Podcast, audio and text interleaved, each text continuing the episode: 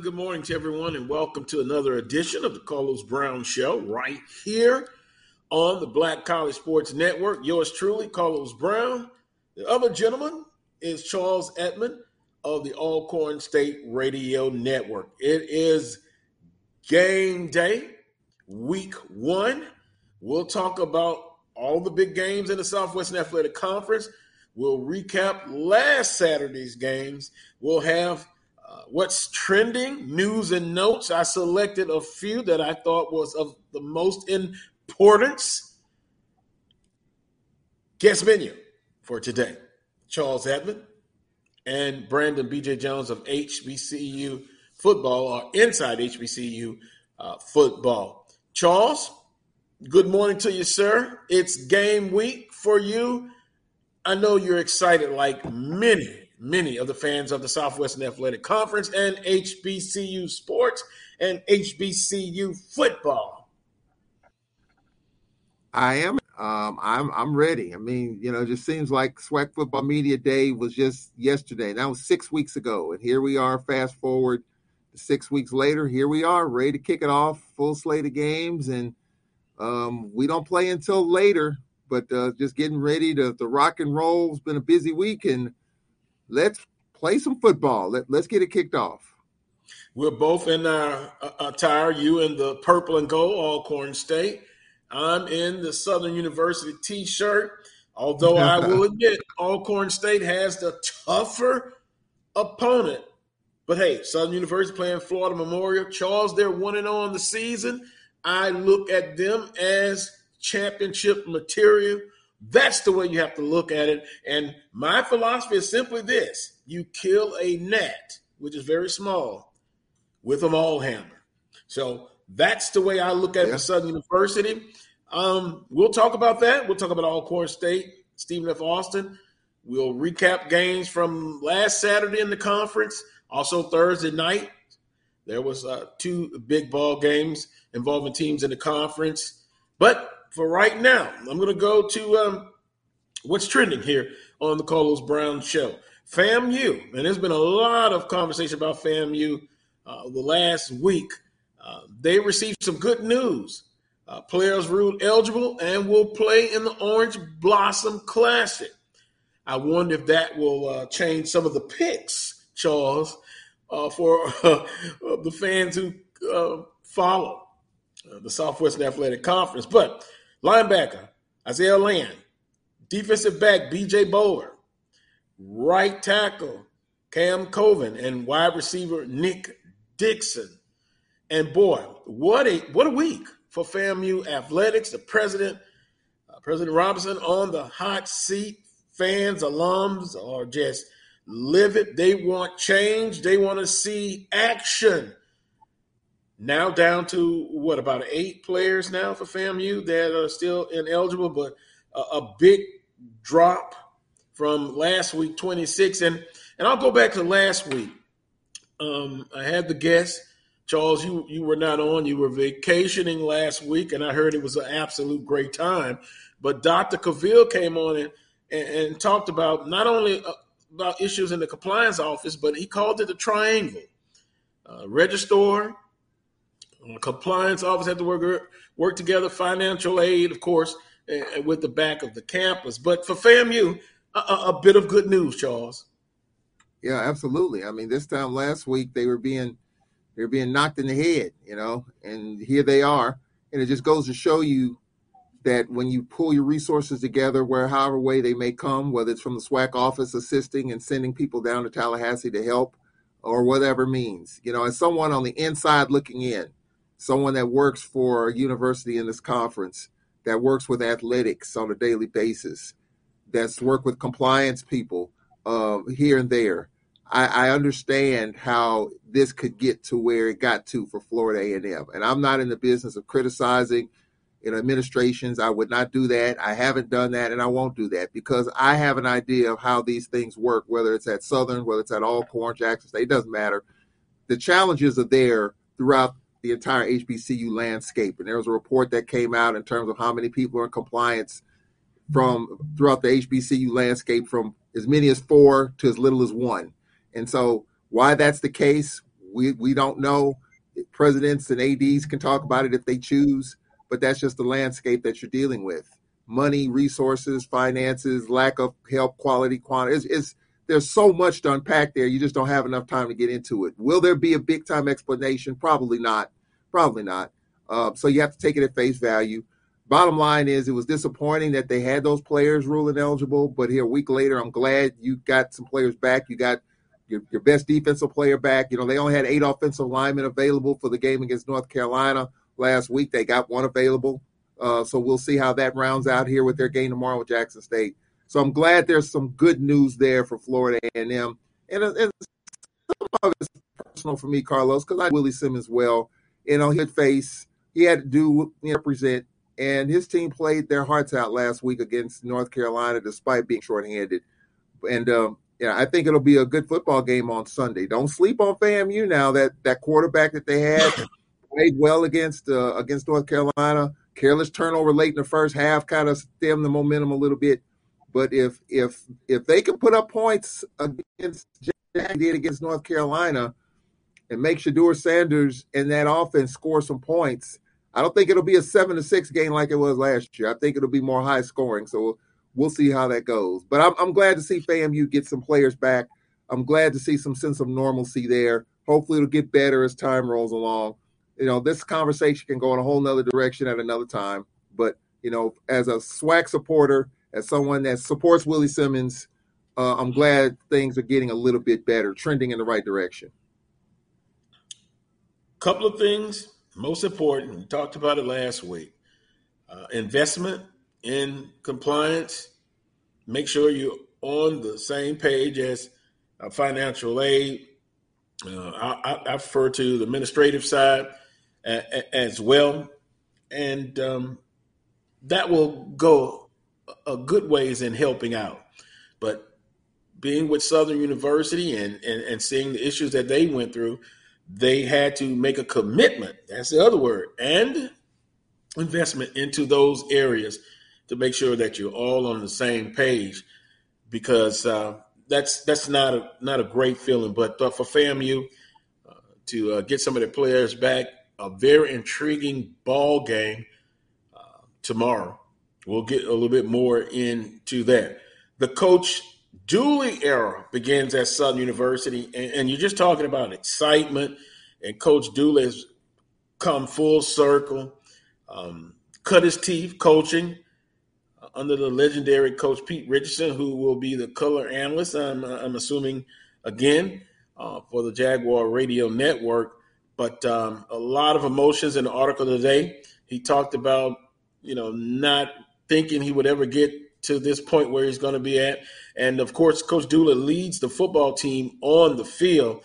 So although it is uh, now where I'm at in the city of Baton Rouge, um, stop raining finally. But when I tell you maybe a, a 45 minutes of a heavy rain, and uh, uh, my reports from campus was at the time not a drop of rain.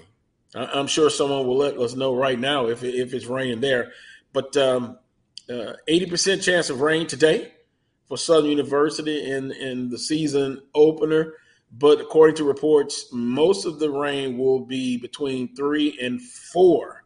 But only the creator knows, Charles, a lot of times. Meteorologists, uh, they are predicting they go with the signs, but uh, I'm glad Southern and, and, all the other teams, including Alcorn, had a chance to practice in the elements that they were going to possibly see in game one and uh, I, I, think both teams will will deal with the elements one way or the other. But the Coach era begins tonight at 6 p.m. against Florida Memorial University. Also of note, HBCU players that made NFL rosters. Hooray! Uh, Bryan Cook now started at Cincinnati, no, ended at Cincinnati, but played at Howard. He made it with the Kansas City Chiefs. Joshua Williams, defensive back uh, at Kansas City from Fayetteville State, a DB. Decobie Durant, Los Angeles Rams, DB, South Carolina State.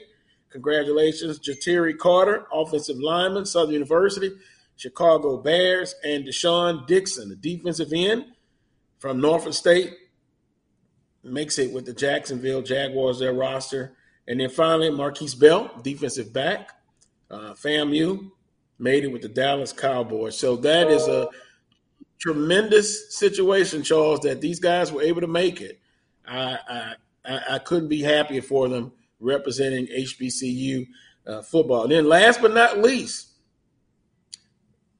I don't know how many people noticed it, but Dr. Charles McClelland gets a uh, a three-year contract extension, and just quite honestly, he deserved it.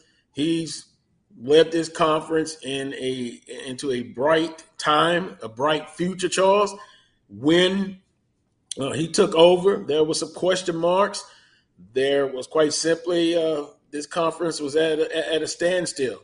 But under his leadership and the staff, they've moved this conference forward, and the future looks bright. And, and some of the biggest things that have, uh, you know, on social media, one of the things, not the only one, uh, you know, talking about uh, a TV contract with ESPN, and um, I think they got a, a, year or two left on that contract. But if I know Dr. McClelland, he is going to uh, put the uh, conference in the best situation when it's time to to renew that contract, if that's going to be the case, or if they decide to to uh, look elsewhere. But competition now, you've got a lot of media groups wanting a, a piece of of that pie maybe not as the primary rights, but secondary, etc., etc. So, congratulations, Dr. McClelland. You deserve it. Then also, Charles, William and Mary. Now, you might say, what are we bringing that up for? Well, I follow them. Uh, they defeated Charlotte. They defeated Charlotte, and, and from a personal standpoint, uh, early commitment for Southern University, Tyler Hughes. Uh, ended up going to William and Mary, but guess what? Uh, looking at it, they were able to defeat Charlotte. So that that was the first FCS to defeat an FBS opponent. I bring that up because one of the questions I want to put out to the audience today, a lot of discussion this past week, especially after Thursday. Alabama Birmingham just laid an old fashioned woodshed whipping on Alabama and them. And, not that I had Alabama A&M favored, but Charles, that was a just total whipping. And then once again, the discussion, which I've talked about for about 15 years, playing up money games. Who, what, where, how, and why. You could fill in I filled in those those kind of questions of the money games. Charles, if it was up to me, one every four or five years. I said four before, now I moved it up to five. And um, looking at the next couple of weeks, I might say one every one every ten years. But we know why it's done. We know why it's done. It's money. So who benefits, Charles? The athletic department, specifically the football programs, Will you be able to get um, with that money new helmets, new equipment, or does it go into the general fund? I know, Charles, you're getting all choked up. I'm getting emotional. Yeah. But uh, yeah. who, what, where, and how? Based on what I know, what little I know about how these things go, that money, that guarantee has already been factored into their budget. In other words, whatever the guarantee is, if they got four hundred thousand dollars to play UAB, the contract was signed a while ago. That four hundred thousand was already in the football program's budget already, and that four hundred thousand dollar guarantee goes back into whether it's athletics or my guess is the general fund, in which athletics gets a piece of that general fund. So, that, based on what I know about how these things work, your budget is already set based on those guarantee games already in there. So once the game is played, it goes back into that same pot. So the, Alabama, as far as I'm concerned, Alabama A&M, that for whatever they got for it, it was already there before they played the game. Now, once they get the check and cash it and put it back in, it goes back into that same pot. So that that's kind of how I, I read those situations. That's why there's so much there needs to be discussed about this whole thing, as, as well as other stuff, because that's kind of how it works in a lot of our schools. Their budget is based on projected revenue. And so that guaranteed game was projected revenue. The contract was signed well before the game was played. So you've already got that up front. It's forward funded. And then as the game is played, that money goes back. But uh, you know, to the discussion, I thought it was a good matchup, to be honest with you. Two schools 90 miles apart. Um, UAB is not exactly, you know, Alabama. Um, we do know Alabama A&M is rebuilding, no glass. Now, if, if they last year, you feel you feel pretty good about, you know, maybe Alabama A&M hanging. But clearly, you know, as Jamie as Jamie Walker talked about weeks ago, continuity. Clearly, the continuity is not there right now in Alabama A&M with all the transfers. The pieces aren't there, uh, not yet anyway. And it was kind of disappointing to see that score and the way it turned out. It wasn't good at all. And, um, you know, Coach Maynor's got a lot of work to do in all phases. But if if there's a game that's going to expose those things, let it be week one. Let it be a non-conference game where you you get exposed big time and you get a chance to make your corrections and adjustments. Because if A&M is competitive in the East, nobody's going to be talking about UAB. You know, right now that's just the game that they just played that it was a shellacking and everybody's talking about. So I think Coach Maynor will figure it out somewhat, but there's a lot of work to do up there in Huntsville, and it was evident based on what we saw Thursday. Money games. I said who benefits? Athletic department, football team. That's who should benefit. But of course, I'm not a rookie at this. I know general fund is usually a not a popular word with many. What are the advantages? Money, of course, just money. Where do you play these games? Since I don't like them once every five years now, beginning or the end of the season? That is a question. I would think the beginning. Why play them? I think athletes want to kind of gauge themselves with their peers at the FCS level and above the FBS FBS level. But Charles, I have to say this. I have to say this. Disappointing Alabama A&M. I did not think they would win the game. One, but no points.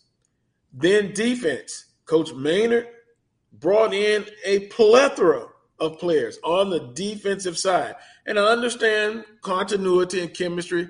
Uh, maybe four weeks is not enough. That's usually the length of fall camp to get things done, but bitterly disappointing. And then one of the major things that came out of the game, of course, quarterback Casey struggled. Langford came in, did a better job. Is there a quarterback controversy? It seems like we're talking about that all the time. The backup quarterback is the most popular quarterback. I understand that.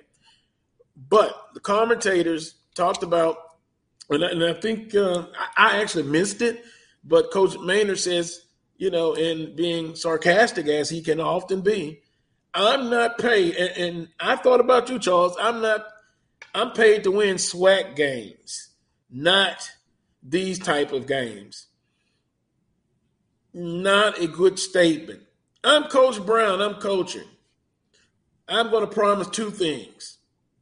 We're going to show up, of course, and we're going to play hard. I'm not going to fall for that that that question. And sometimes what how you answer it is very important.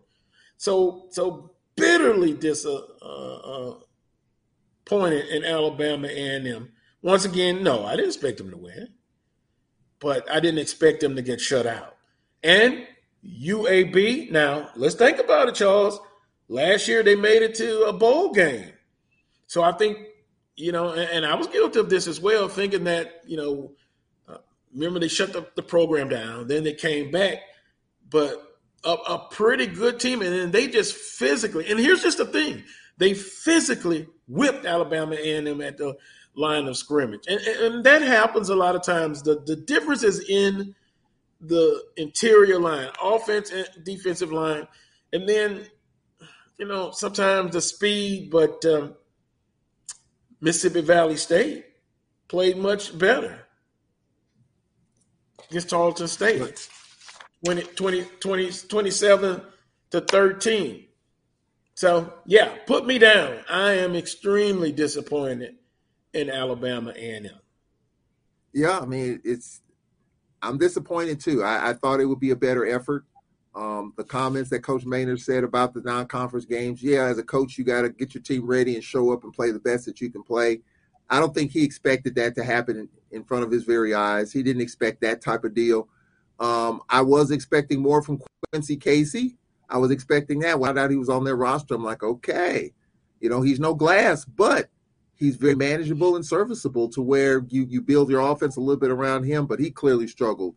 So Alabama A&M's got a lot of work to do, and I think that you know for him and for us and for Bulldog fans, you know, you can put that one in your rearview mirror. You can burn up the stat sheet. You can burn it up, and you got to start over and get ready, you know, for for your next game because that's you know that's just one of those things. It's a little bit different when you're playing UAB as compared to Valley playing Tarleton or Alcorn playing Stephen F. It's a little bit different because Tarleton's FCS, Stephen F. FCS a little bit better. 63 scholarships on sides it's it's it's 85 to 63 in terms of scholarships. You know, so I mean, we talk about that all the time. As you talked about, it makes a difference, especially up front. You get 22 more scholarships available, and you do get those upsets from time, but more than likely, no. I thought it was match up in terms of geographic. I thought it would be a good crowd because two schools are 90 miles apart. And it was a SWAC fan and watching the game truly disappointed as compared to proud SWAC fan when you MU and uh, North Carolina. You know, you were proud with how they were able to perform despite being short. So it was disappointing, but you know, Coach Maynor's got a lot of work to do, and um, you know that that SWAC championship he won in the spring a couple years ago. That's kind of in the rearview mirror, and now it, the expectation is with all these transfers that you got to step it up, especially with the Magic City. That's a while ways away, but look at what your arch rival just did, Alabama State, you know, beating Howard. I mean, that was very impressive considering your defensive coordinator started literally weeks ago. And yet you you show up on national TV despite lightning delays and you get it done. So, you know, you, you got to throw that in the bag too. If, if you want to be honest and talk about it, your number one rival won, despite the fact they're playing, you know, another HBCU opponent. But that's kind of the talk of what's going on there. So a lot of work to do though for, for Connell Maynor. There's no question about it, and he's got to get it going. Yeah, you kind of mentioned it. The MEAC SWAC Challenge that was played after the show last week. Of course, Alabama State over Howard, twenty-three to uh, thirteen. You know, Alabama State first career win for Coach Robinson and, and his staff. Um, kind of started off slow, but they were able to get it done. Mr. Davis, quarterback, in the second half performed much better. Now he's not tall, but he's very gifted and athletic. But uh, Alabama State at least gives the SWAC this year a chance to uh, brag because uh, just a woeful record against the Mid-Eastern Athletic Conference, whether it's a, the MEAC SWAC Challenge or it's the Celebration Bowl. North Carolina, of course, a 32 point victory over FAMU, but you got to be proud. Uh, I sent Coach Simmons a text message. In spite of all the shenanigans and all of the things that they went through, it was a coming out party for Jeremy Moussa. Uh, I thought he performed outstanding um, last last Saturday, and um, boy, you're just proud. I, I you know, and I, and I coach Coach Simmons. I said, SWAC proud coming from a Southern Jaguar. That's how happy uh, I was for the effort. And that's the thing. Remember, I said show up and then give a, a maximum effort, the best that you can put out there. And they did all of this with um, what 26 players, some some huge impact players for them. So hats off uh, to uh, a FAMU, and now it makes it very interesting. We're going to have our predictions later on in the show. And BJ Jones uh, joins us. So Charles, get ready for your your predictions. I'm kind of going back and forth with that one. I mean, Jackson State and FAMU, the Orange Blossom Classic. It should be a very, very uh, good football game. Um, I said Tarleton State over Valley State 27 to 13, actually with 29 to 13. Uh, but Mississippi Valley State defensively, a lot improved. Offensively, and I know they had the number one JUCO quarterback coming in, but uh, you know, Valley offensively kind of kind of struggled at times, but the effort was there. Uh, 29 to uh, 13, they uh, lost to Tarleton State, so they go on the road and, and, and back to Alabama A&M. It doesn't get any easier for them. Next week, they play up again against Troy State, and uh, that that's, that's just going to be tough, Charles. So when we look at these money games, these guarantee games, and I'm looking at some of the comments in the chat room, uh, Edwin basically said what you said. If you can start, you need to start getting your fans, no matter who you play, even in conference games, in the seat, butts in the seat. Then you have to play less of those type of games. However, I will say this it is so easy for directors of athletics to get these type of games. You guys have to convince me. I still think that ADs in this conference will try at every turn to get those type of games. And I don't want to be hypocritical because next week Southern University is playing at Crosstown, LSU. That's no turnaround game. You're getting seven hundred thousand dollar guarantee. Then you're getting fifty thousand to the Southern University Foundation, and then you you're getting an allotment of tickets to sell, which, from all accounts, Southern has sold out their allotment of tickets. So they're going to utilize that money. I've heard from a lot of people already. They they just don't like those type of, of games. I've said I don't either. But guess what? I'm in a minority on that, maybe. But these games are going to continue to happen. They are, Charles. They're going to continue to happen. But if it was up well, to let, me, let, you're not going to play them every year. And Southern University has been guilty of playing. Well, I say guilty. They've played back to back games against FBS opponents. I just don't like it, but that's that's just me. Go ahead, Charles. Well, let's just let's just use the Southern LSU example. So you threw out the numbers, right? Seven hundred thousand dollar guarantee.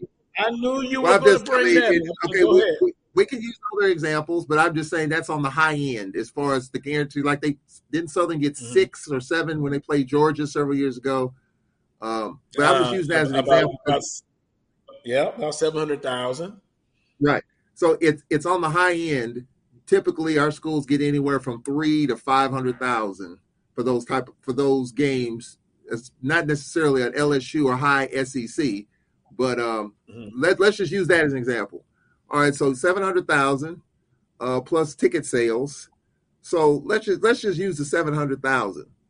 Do you think if we if Roman Banks was on this was on your show right now and we asked him on a typical night at Mumford, when you look at sales versus expenses for your home game, would you clear seven hundred thousand dollars? I'm just using Southern as an example eh? because that's what we're talking. About. Yeah, Charles. I, no, everybody knows that answer. That no, they don't right. clear that on the average. Okay.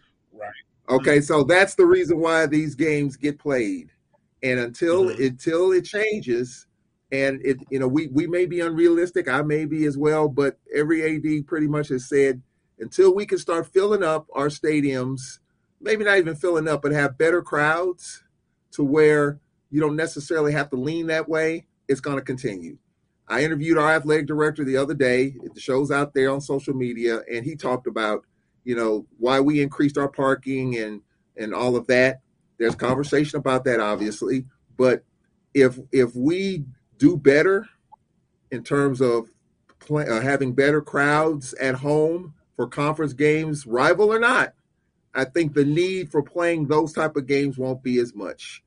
And I know that's a painful thing to accept, but that's just the reality of what and every school in our conference is doing it. Maybe with the exception of Jackson State. Now, Coach Sanders has already pushed back on some of that stuff, but when you're playing in a 60,000 seat stadium and you had three crowds of 50,000 last year, you can make that statement. And if they continue to win, they're going to have two or three games of 50,000 or more at home. You know, Southern's going to might be a record crowd. That's a million dollar payday. That's a million dollar revenue generator at least. maybe a little bit more than that. So until we can do that, not necessarily for the you know consistently, but if we do it two or three times a year at home, then I think the need for those type of games is not as great. But until it happens, that's why it continues. I know we disagree with it. We can agree to disagree, but this is what ADs have told me for years. Nothing has changed on that end, so therefore nothing's going to change in terms of playing these type of guarantee games. We're playing Tulane next week. Um, I don't know the payout for that, but again, if we have bigger crowds at home where we make that revenue in house, you don't necessarily need to play a Tulane. You can play a Stephen F. You can play a Jacksonville State. You can play a Samford. But until that happens, this is what we're this is what we're doing. And I don't think it's going to change anytime soon, just based on the ebbs and flows and trends of what happens in this league. Well, no, I, I understand that, but I'm saying even when that happens, what you're talking about, because I've seen it years ago. I'm going back in history again. When um, I think you've heard of him, Coach Richardson. Every every home game was packed. What was one of the reasons why? They were winning and winning championships. So that is a, a correlation between winning championships and drawing uh, a bigger crowd, and then consistency. At one point, Southern, and I think Jackson State and Grambling has done it as well, didn't lose a conference game for three years. So you ride that wave. I'm, but I'm saying even if this happens again, I think it's quick and easy for ads to still they'll still schedule those games. Maybe not as many, but they'll get one in they'll get one in. And to your point about Jackson State, yeah, they're coming off a championship. They were able to draw great crowds. Why? Because they they were winning. Now, albeit it wasn't a lot of blowout games, but a win is a win. So I'm saying I understand your point. I really do. But I'm saying in spite of they still will schedule those games because it's easy to do and it's the biggest gate that they're going to get during the season. But uh, I see a lot of people discussing this in the chat room. I, I, am kind of monitoring it. That's always a hot topic, Charles. You know, yeah. money games.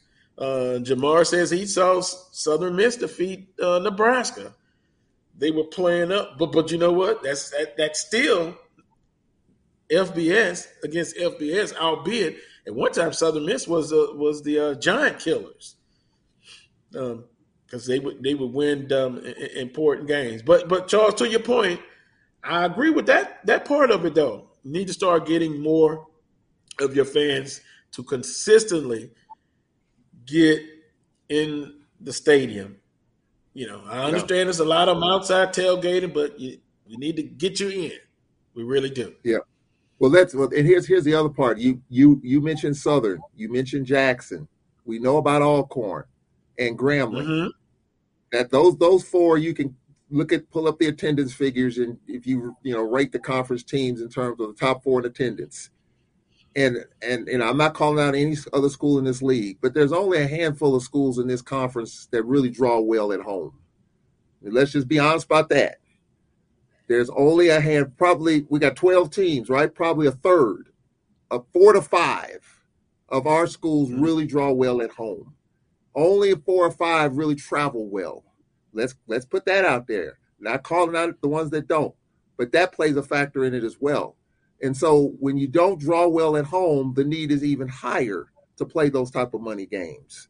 The ones that draw a little bit better at home don't eh, maybe has still have the need, but is not as is not as desperate as some of the other teams. And I when I say desperation, I do think it is kind of that.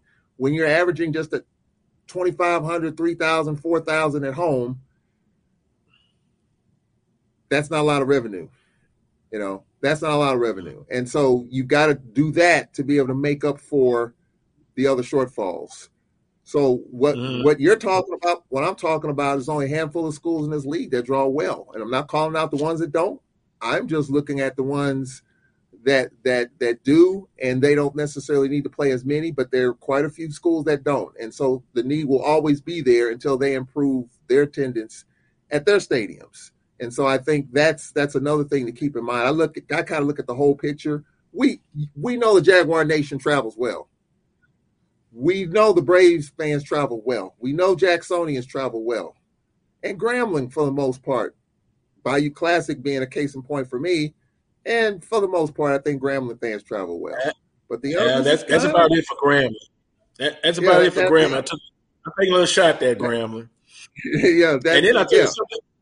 And then I tell you something else, Charles. Alcorn with the that run they had, but Alcorn's a little different. L- uh, Mississippi, it, it's it's rural. So would I be safe to say, even when they had those strings of, of championships, I I personally was there for two championship games. It was packed.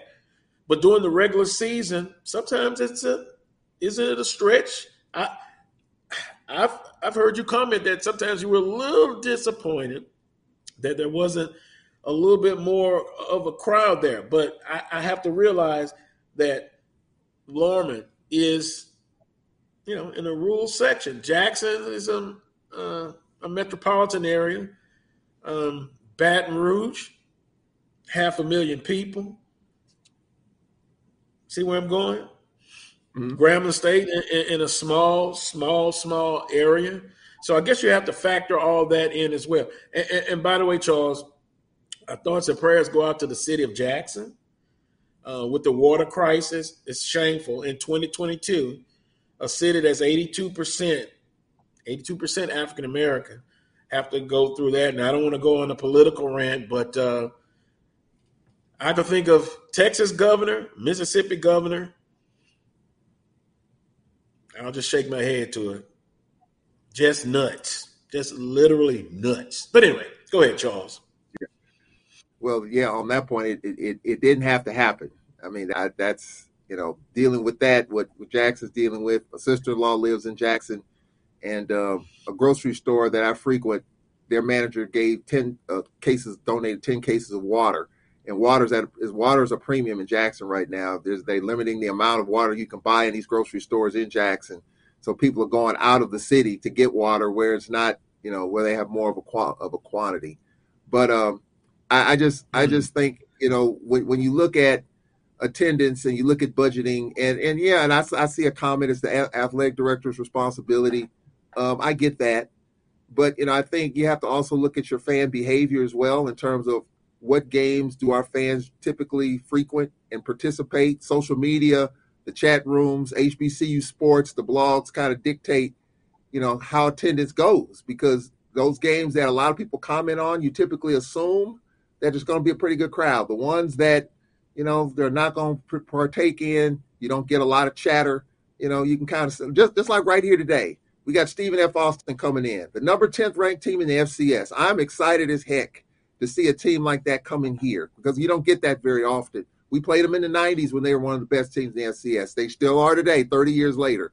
Uh, tough loss against Jacksonville State. They were shut out in the second half, bunch of lightning delays. The game was eventually canceled in the fourth quarter, but they didn't look good at all in the second half. They were up 17 to 3 on Jacksonville State early, and that's something we're going to have to deal with, especially early on. But I mean, let's let's be honest. When you're looking at these home games and getting these type of games, the attendance does drop off. And I think because, well, for several reasons, because it's not a rivalry, it's not a SWAC game, it's not an HBCU matchup, and there's just this perception that we're not going to beat these type of teams. I mean, that's just, I mean, I've heard this time and time again, you know. Now, the games that we feel like we can win, the Louisiana colleges, we played them in the past. The Mississippi colleges, we played them in the past. You see Miles College, Florida Memorial. got Florida Memorial today a lot of folks feel like that should be a once a lopsided win for the Jaguars. So fans are excited down there, not only for Dooley in his first game, but look at who they're playing. They, they, they feel like Southern ought to win in a runaway. I feel that way too. So I think that that's also a big a big factor. So SWAC fans are rivalry friendly. Rival games, they're gonna come out, show up, and show out. But what about the non-rival games that are SWAC games? Are they gonna show up and show out for those? The numbers tell you what that's about. Late in the season, Bayou Classic, Southern Jackson, Southern Alcorn, Alcorn Valley, those rival games, they'll be there. But what about those other games? And that helps factor in budgeting, attendance, finances, all of that, as well as those non-conference games. So there's there's a lot in the hopper there that we have to unpack to put it out there to, to, to understand and educate. And I think if we do that, and if people were honest about it, I think you'll see where the ebbs and flows go. You know, playing these big money games, I'm not a big fan of it. But on the inside looking in, when you talk to our ADs, and I've worked with a bunch of them, it's the same conversation. We got to do better at home. We got to, we have to have better attendance at home in order to not exactly look at playing these guarantee games. Until that happens, we're going we're going to continue to do this. We're going to continue to do it. I, I don't I don't necessarily like it, but it's just the brutal reality of business and athletics because this is a business, whether we whether we want to accept it or not. This is a business. Money's being spent. Scholarships are being doled out. It's being paid for. Money going in, money coming out. And so that's that's what I've been told. That's the way I kind of see it now. And until we get on the positive side, the seven hundred thousand dollar guarantee, Carlos, is going to continue. Hmm. Call me Doubting Thomas. You remember him in the biblical sense? All that sounds great, and I agree. I really do. But ads, if they get a chance to to steal, let's say all that happens, what you're saying, they're they're, they're packing the games home against conference opponents. And I still, when the opportunity arises, I'll, put, I'll leave it at that. They'll still make those deals. Let's make a deal. You remember that game show? Curtain one, curtain two, curtain three. You get something in curtain one, but then they entice you with you can keep what you have, or you can try to get something better. Which curtain will you pick, two or three? So yeah, I'm, I'm kind of taking a little, little little jab, a little friendly jab at the directors of athletics, and also when Coach Banks was on a couple of months ago, ideally he agreed with, you know, that's where he wants Southern University to be, but he said we're not there right now. At least he was honest oh, yeah. enough to say that. Yeah. So with that being said, yeah. that is always uh, going to be a topic of uh, uh, conversation, but it doesn't matter. I can give you my opinion. Remember, I say the facts versus opinion. The facts are those games are still going to be played. My opinion is one day it'll get better, but they will still have the game. Let's make a deal. They'll get that in. That that's my opinion. But the facts are yeah. playing those games right now none of our schools are there. I mean, you, you, you said, you know, right now, and we can only deal in the moment. None of our schools are there. I mean, what FAMU got to play North Carolina, you know, last week, you know, the travel and all that that's involved, you know, the discussion of not playing that game, the out clause of not playing the game, it was going to cost you more not to play the game. I mean, we, you know, yeah, I know that was discussed. Got to honor yeah. that contract. They have to honor the contract, and, yes. And to your point earlier, the only team that really has came out and said that they're not going to play those type of games is Jackson State. And you know, I, you know how I feel about that rivalry between Southern and Jackson State, but they have to give credit what credit's due. They've decided to to not play those games. But now, if someone uh, before the show is over with can can show me or tell me where to go look at Jackson State's future schedules and see if they're going to have some FBS opponents on there, then I, I, I, would welcome that information. But as of now, they they decided not to. And if we look at Southern schedule, of course, down the road, uh, they do have a game with Fresno State that's playing up. Um, but I haven't seen anything else. But I'll, I'll, I'll make sure to take a look. But um, it, it's just interesting the conversation. It's uh, it's a lot of people's opinions. They go back and forth. Should you play those games? Uh, should you not? Three minutes before the top of the I'll, hour. I'll give opinion. Go ahead. I'll, I'll, give a quick opinion, Carlos, on Jackson State. I think that based on winning right now, and if they continue to win at this clip, I think the price, and and I'm probably going to be criticized for this, but I think the price tag for Jackson State is probably dollars. If an FBS school decided with Coach Sanders and all the five stars and all that, and based on their fan base, if they say, "Hey, we'll give you a million dollars to come to Texas A&M," they'll take that deal. They will. They would take that one. A million bucks. That's probably what a it'll take. A million right ways now. to count the money. Yeah, the, a million bucks. Well, I think Coach Sanders will probably say that a million dollars. Hey, if they give us a million dollars, we'll go today. But anything less than that, he probably wouldn't take it. Just, I'm just, just, just my opinion. I have no facts on that, but just based on his discussion that we had at media day, I just think that's just where he's thinking. Why not 1.2 million? Why not 1.5 million? They, they, I believe they believe that that's what they're worth right now.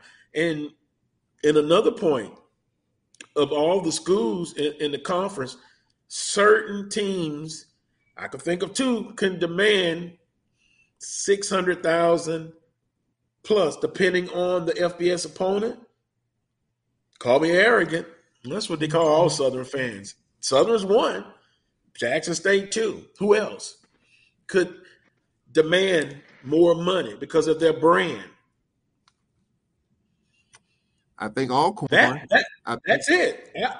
Go ahead. I, no, I, I, don't. I think Alcorn and FAMU is a step below, but hey, just my opinion. We'll, we'll have to ask yeah. Dr. Cavill about that. Who who brings? He's the branding marketing guru. Who bring? We, we know. excuse me, I'm getting all choked up.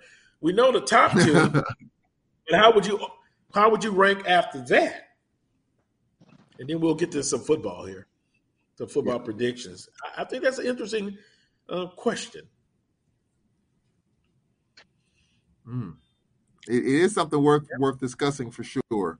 But you know, this we, we you know we've had this conversation, Carlos, for twenty years about these non-conference games. You know, and it's uh, clearly it's going to continue.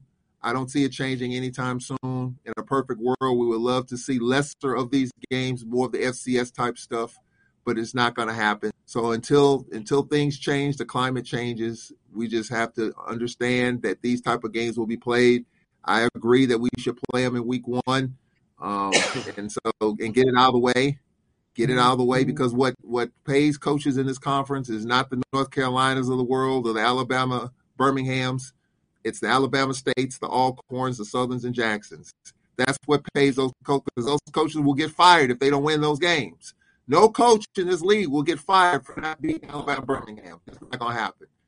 It, it's all about what happens up in SWAC games or postseason, however way it goes. Well, I guess, I, but I still wouldn't say it on television. You know, I like to be brutally honest. We're just going to be competitive, and we try to win every game.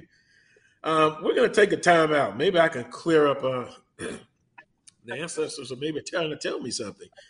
Um, hour number two coming up. We're joined by um, Brandon Jones of Inside HBCU Football.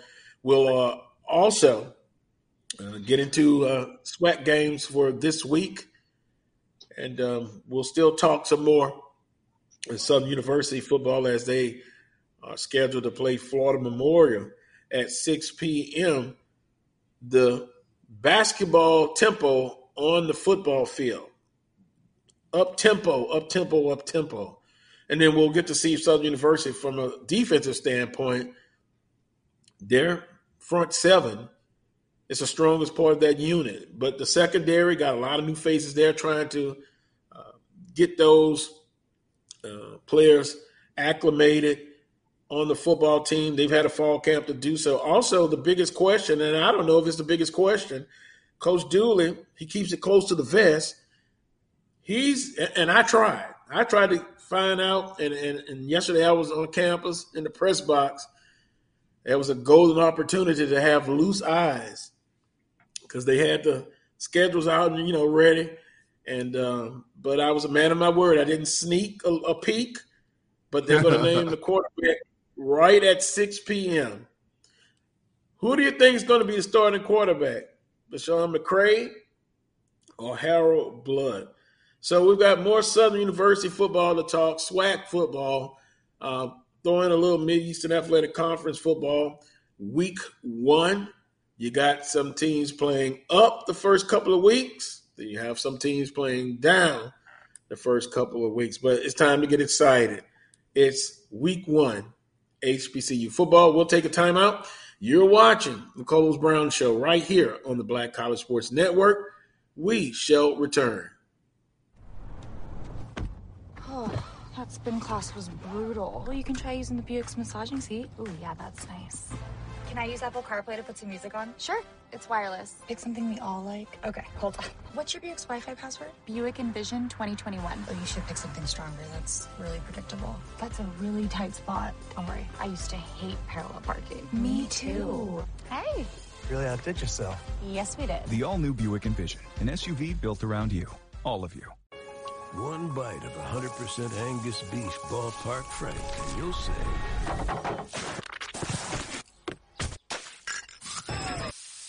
Hello, summer. Oh, yeah, it's ballpark season. We are making the virtual HBCU experience available wherever you live through Stillman Online. We offer online degrees in business, criminal justice, psychology, and religion. Stillman also offers technology badges in cybersecurity and data analytics. You can participate in all student activities, fraternities and sororities, internships, graduation ceremonies, and much more. Apply for admission today at stillman.edu. Stillman College, where we prepare you for a different world. If you think all pads are exactly the same, think again. This is Always Ultra Thins reinvented with the Always Triple Protection System. This pad wicks gushes 90% faster, absorbs even more so you can feel dry, and locks odors in. Rethink your pad for up to 100% leak-free and odor-free comfort with the totally reinvented Always Ultra Thins. This is always like never before. This is the Dean of the College of HBCU Sports, Kenyatta Cavill of Dr. Cavill's Inside the HBCU Sports Lab with Mike Washington and Charles Bishop. Come mix it up in the lab where the course lecture is in session every Tuesday from 6 o'clock p.m. Central Standard Time on Facebook Live, YouTube Spreaker, or the BCSN app. As we discuss all things about the HBCU sports culture, including exploring the week that was in the sporting HBCU diaspora as well as the upcoming week of HBCU Sports. With me, the Dean, the College of HBCU Sports, on Dr. Cavill's Inside HBCU Sports Lab with Mike Washington and Charles Bishop. Course lecture dismissed.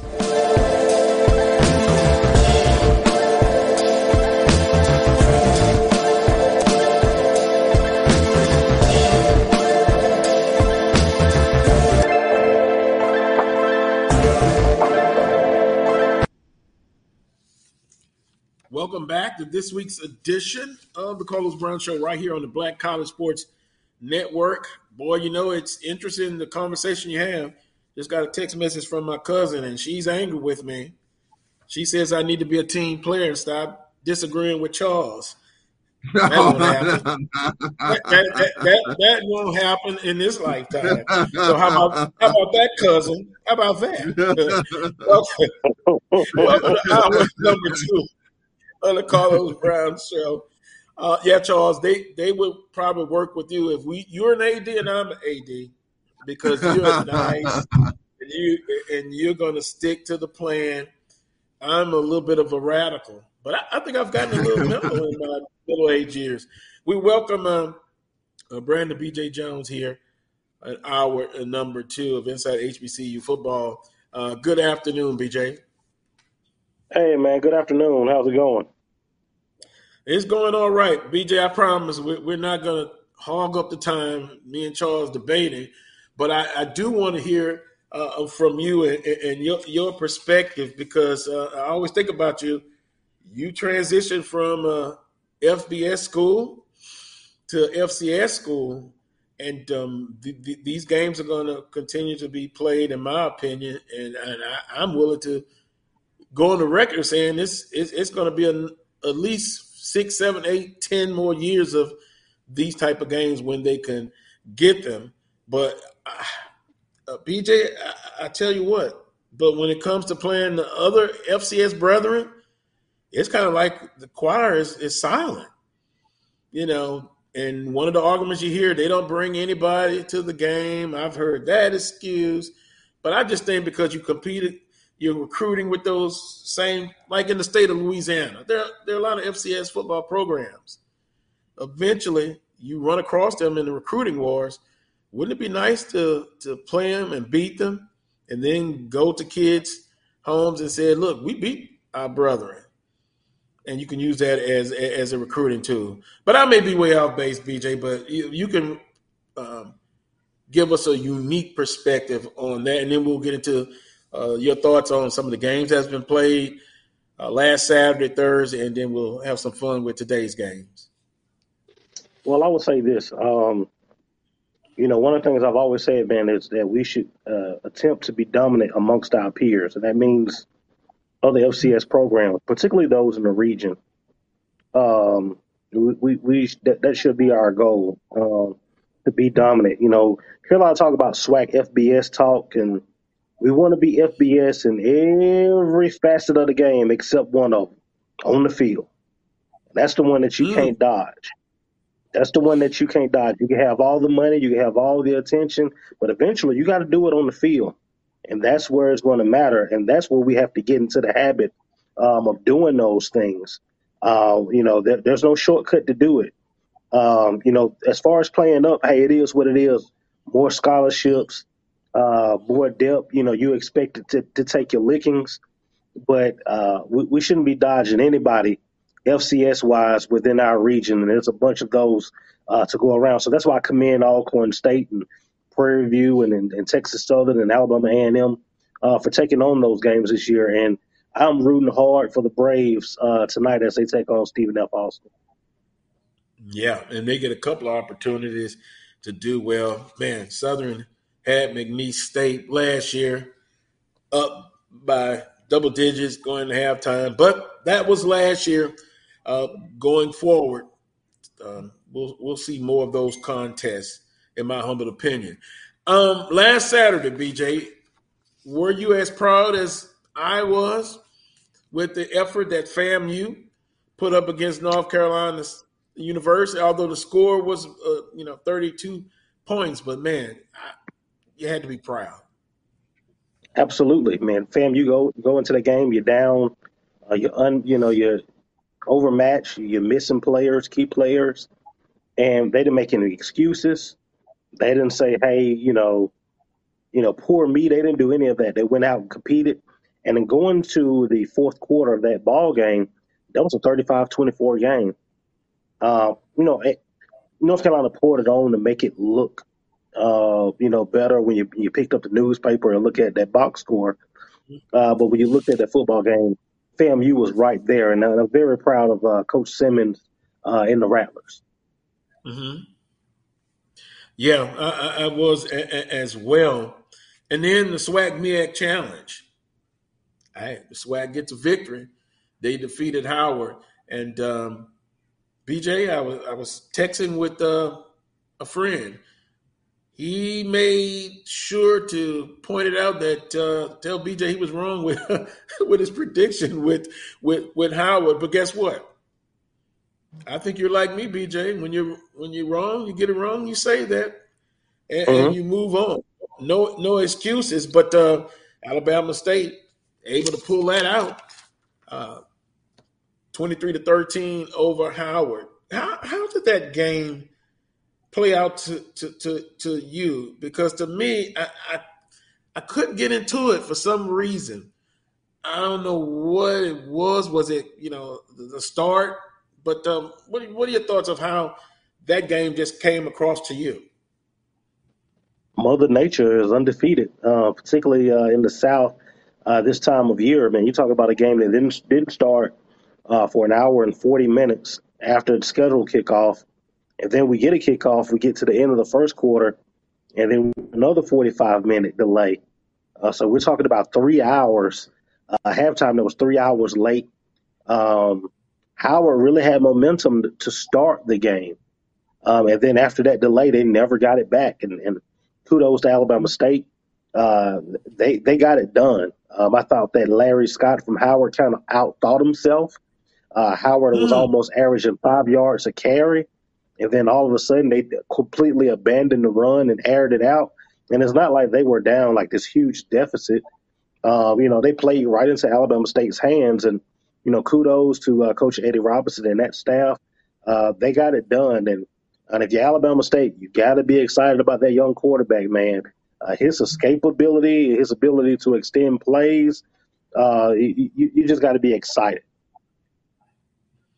You know, I'm, I'm wondering about him. Not, you know, what about five ten maybe?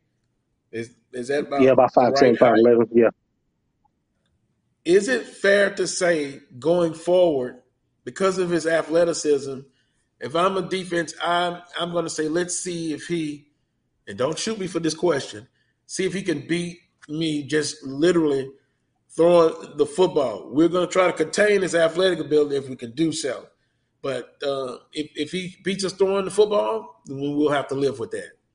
Is that, do you totally disagree with that? No, I agree. Um, we've seen teams do that with, with Ladarius Skelton in the past. Um, you have a guy like that that's that, that's athletic. They kind of make those plays off key. Uh, they can use their feet to extend drives. Okay, what we're going to do is we're not going to let you run it. You're going to have to beat us with your arm. Uh, and, and Davis, he isn't the most accurate in the world. Uh, so it would almost behoove defensive coordinators to for that to be their strategy. Make his arm do it. Uh, don't allow him uh, allow him to beat you uh, with his feet. Uh, a young man came in by the name of Miles Crawley, was much more accurate. Was a much more accurate passer of the two. Um, you know, he came in first play, boom, sixty-seven yards. Um, and that was Alabama State's biggest offensive uh, game uh, to that point. Uh, so uh, that that's an opportunity for Davis. Uh, just you know, kind of throwing from the pocket and, and and not able, no, you know, not using his feet, using his arm a little bit more. So as the season goes along, you'll see more defenses uh, really key on that. Now, and, and, Charles, don't be quiet now. Jump in when you want to. Um, Thursday, UAB um, over Alabama, fifty-nine to zero. Uh, uh, you know, uh, my cousin once again thinks that I was being harsh on Alabama and them, but but BJ, that was a thorough whipping, and you know it, it's a lot of uh, emotions and feelings I have, but I, I, don't want to take up too much of the time. I'm interested in, in, in, in hearing what you had to say, and Charles again about uh, UAB all over Alabama, fifty nine to zero. That's for me or Charles. Uh, it's open for both. Charles, Charles is being a, a, a, little shy for some reason. Oh but, no, but no, you, no! I'm, I'm, I'm, I'm, taking in I'm taking I'm taking in BJ's comments. You know about uh, you know especially about uh, Alabama State's win and just you know how impressive it was the court at the quarterback position. I watched the game a little bit while I was on my little vacation, and I tell you, uh, you know, and this is we talk about the running game. You know, coaches always say we're we're going to run the football, but then how much, how often do you really stick with it? And that's that's what's made Alcorn so successful. The Braves stick with the run even when it's not working. And Elliott Radden has told me this year in and year out. We're gonna run that football, and that that's what's helped the Braves. But teams get away from it, and hey, we'll take it. Oppositions will take it. So to to BJ's point, you've got to stay with it, especially when you have a new quarterback like what we're going to have coming up at six o'clock. You got to be able to run the football a little bit to be able to help your quarterback. Uh, but you know, as far as Alabama A and M, I was really, I was disappointed.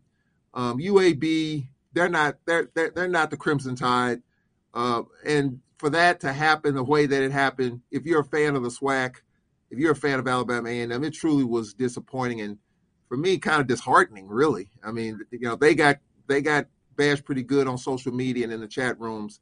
I was expecting a lot better of a performance, even though the continuity is not there. You got all these transfers. BJ talked about it in the off season. I was expecting a little bit more. I was expecting a lot better, and that didn't happen. Man, I, I knew BJ? defensively what I knew defensively what UAB was going to do.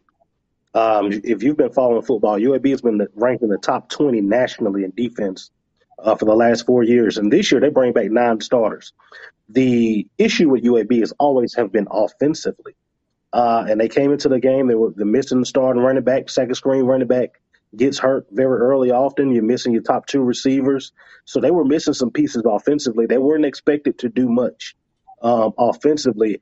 And I felt like Alabama A&M would have to play a great defensive ball game, you know, uh, and, and be okay. I didn't see that that Alabama A&M yeah.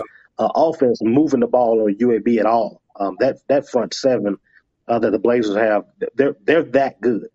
Um, and you can see what they did to BYU in the in the bowl game last year. Um, but I didn't expect this.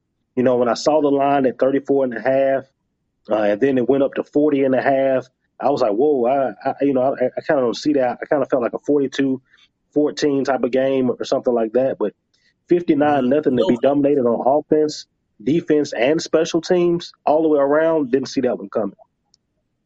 And Alabama, oh, excuse me, UAB set the tone early. That first drive, I mean, basically man on man, boom. And Alabama A&M once again, uh, listening to you over the years and for what I've seen, defensively, there's always a challenge, and uh, they didn't meet the challenge. Now the old cliche, most improvement from week one to week two, happens for most ball clubs. Well, they're playing up again, Troy State, so. Uh, it, it, will be interesting. And then last but not least, uh, Thursday night, Tarleton over Mississippi Valley State, 29 to 13. Uh, different emotions. Valley, once again, defensively, I thought very tough, physical. You know, you've been in a tough football game. Uh, they lose 29 to 13, BJ. Man, Valley, man, I was very, I was very impressed with uh, the way that they played defensively. Um, it, offensively, man, they, they got to find a resemblance of the pass game. They got to do something to keep teams honest uh, because what Tarleton did was just they just loaded the box and and dared uh, you know Valley to throw it, and, and they, they couldn't make those throws. But you know Tarleton, one of those new FCS programs, they moved up a couple years ago from Division two, um, out of the Lone Star Conference, now in the WAC. Uh, you know their brighter days are ahead, but I, I'm I'm impressed with the way that Valley went in and competed, and Valley had some opportunities to walk away with that football game. Hmm. So yeah, offensively, no, go ahead, Charles. Go ahead. Uh, go ahead. I was gonna say midway through the third quarter, it was a ball game. Midway through the mm-hmm. third quarter, you're right there. You know, and so and when you talk to Coach Dancy at Media Day, and when I watch Valley, you know, we we got them coming up at the end of uh, September. Defensively, they're stout. Offensively, they can ground and pound. But the biggest issue is having a healthy, a productive, and a serviceable quarterback. That's been one of their big issues. And I think right now there's there's as BJ alluded to, that's still a question mark going forward. That's going to be the big issue with Valley. You've got to be able to, to, to move the football and do some things in the passing game and stretch the field a little bit. And that's that, that at least from week one against Tarleton, that was an issue. And going forward, if that continues to be an issue, it's going to be tough for Valley to get to where they need to go because your defense can only do so much. You're going to get off the field, but offensively, if you keep going three and out, turning the football over, pre snap penalties, behind the chains, your defense is just going to be worn down and eventually worn out. And that's kind of what we've seen with Valley over the years because, in part, a lack of a productive quarterback. Well, BJ, correct me if I'm wrong. They did sign the JUCO uh, number one JUCO quarterback. Some say Mississippi Valley State. Um, I think we need to give him a, uh, another chance or give him some time to get acclimated, and maybe that will um, improve Mississippi Valley State's offensively, or, or, do they have other issues as well, i.e., a lack of a running game, receivers maybe need to do better? Get, kind of give us a uh, an insight of uh, how they can improve. The offensive lines played played really solid on Thursday. They were able to move um, that Tarleton State defensive line uh, and give Jelani Easton some time, um, you know, to throw the ball. Um, my question with Valley is the uh, the skill on the outsides, the receivers. Um, are they up to par? And then Jelani Easton, just sometimes he just holds the ball too long. You know, he'll have a guy mm-hmm. that, that's open. He'll wait until he crosses into another window, then throw it, gives the safety and corner time to catch up. So I mean that that that pass game has continued to be a struggle uh, from Mississippi Valley. You saw them turn the ball over in in, in, in uh, key games last year where they had opportunities to win, uh, trying to throw the football. Hmm. Well, hopefully, it, it, because this is the past game this Thursday, then all of last year. The adjectives that you hear are, are the conversation. They're tough. They're improved.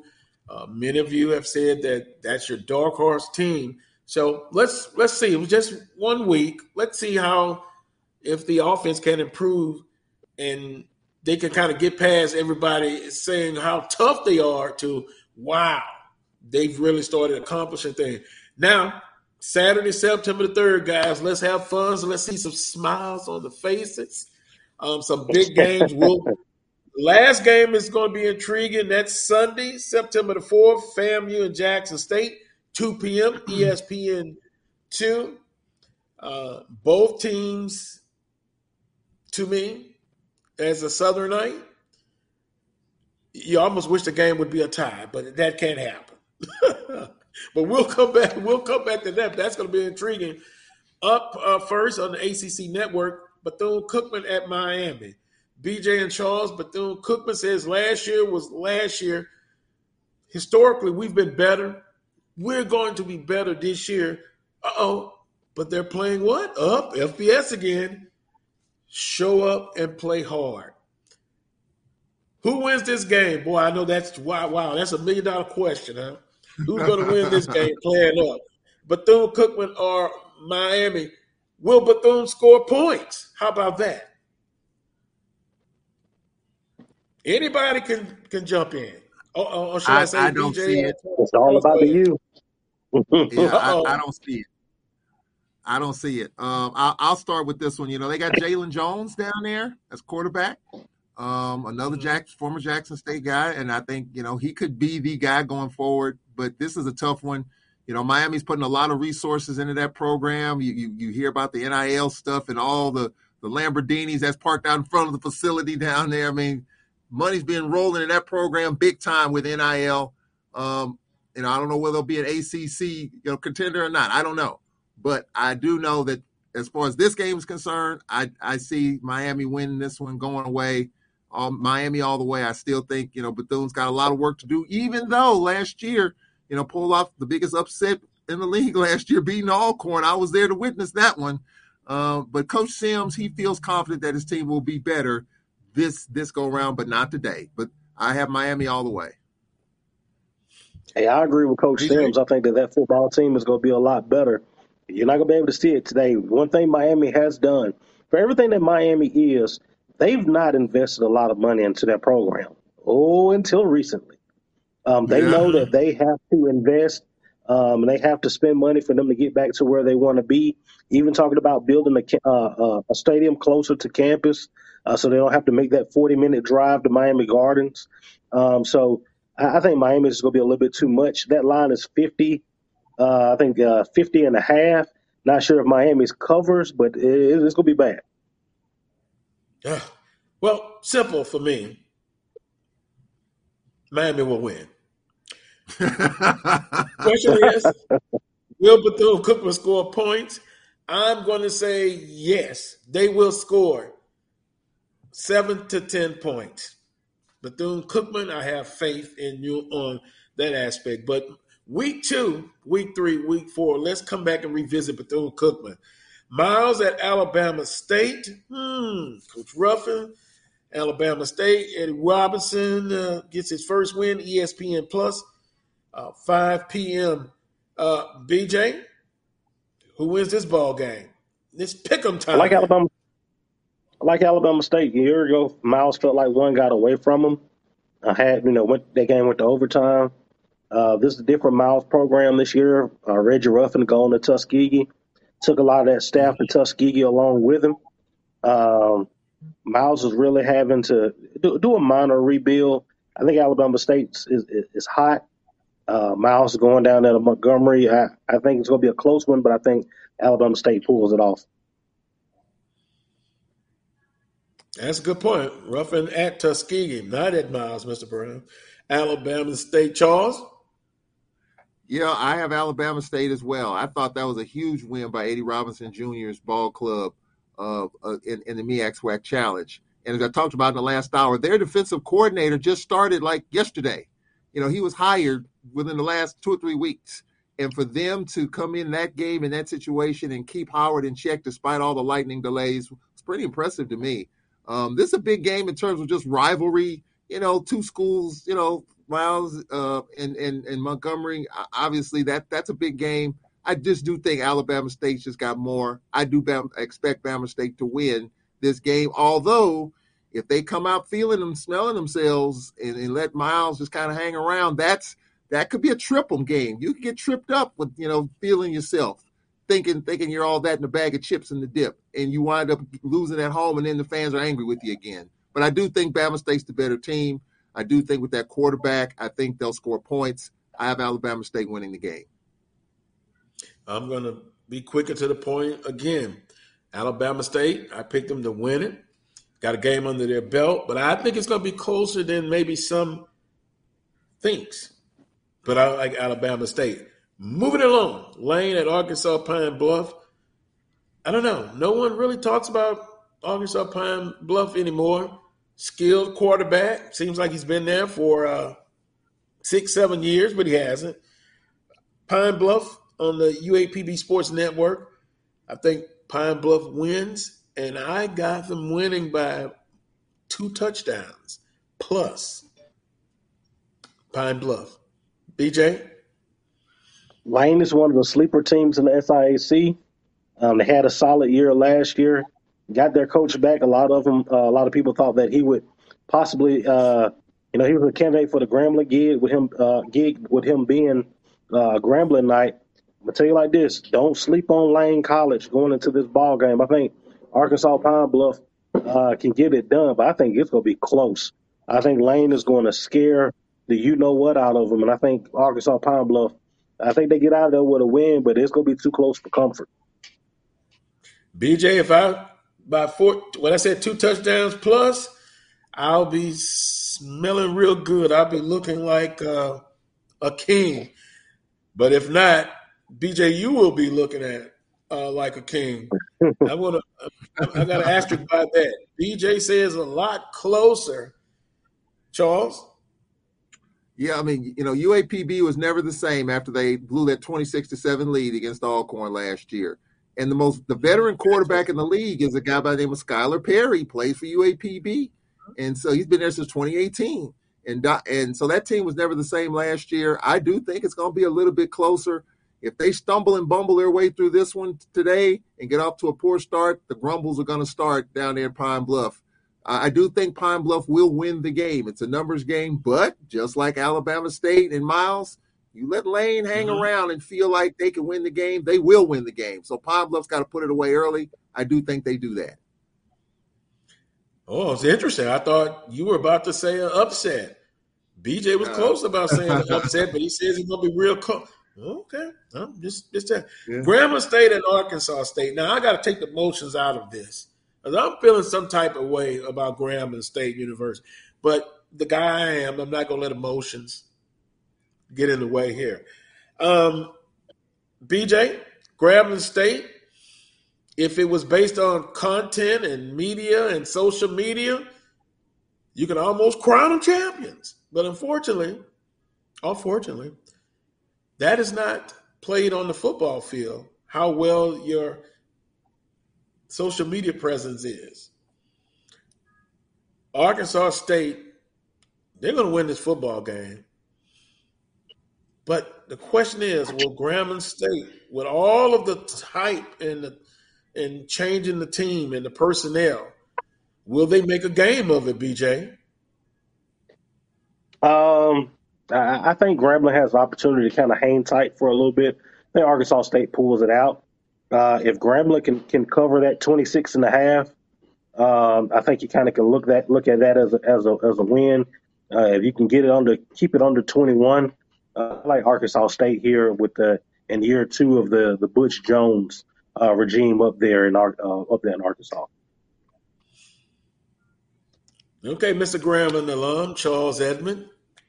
Yeah, yeah. Um, you know, we, we, we don't know who Grambling's quarterback's going to be. The rumor is that he had six quarterbacks on the roster. Who will start? I think that's that's the big question mark. I don't see this one being close.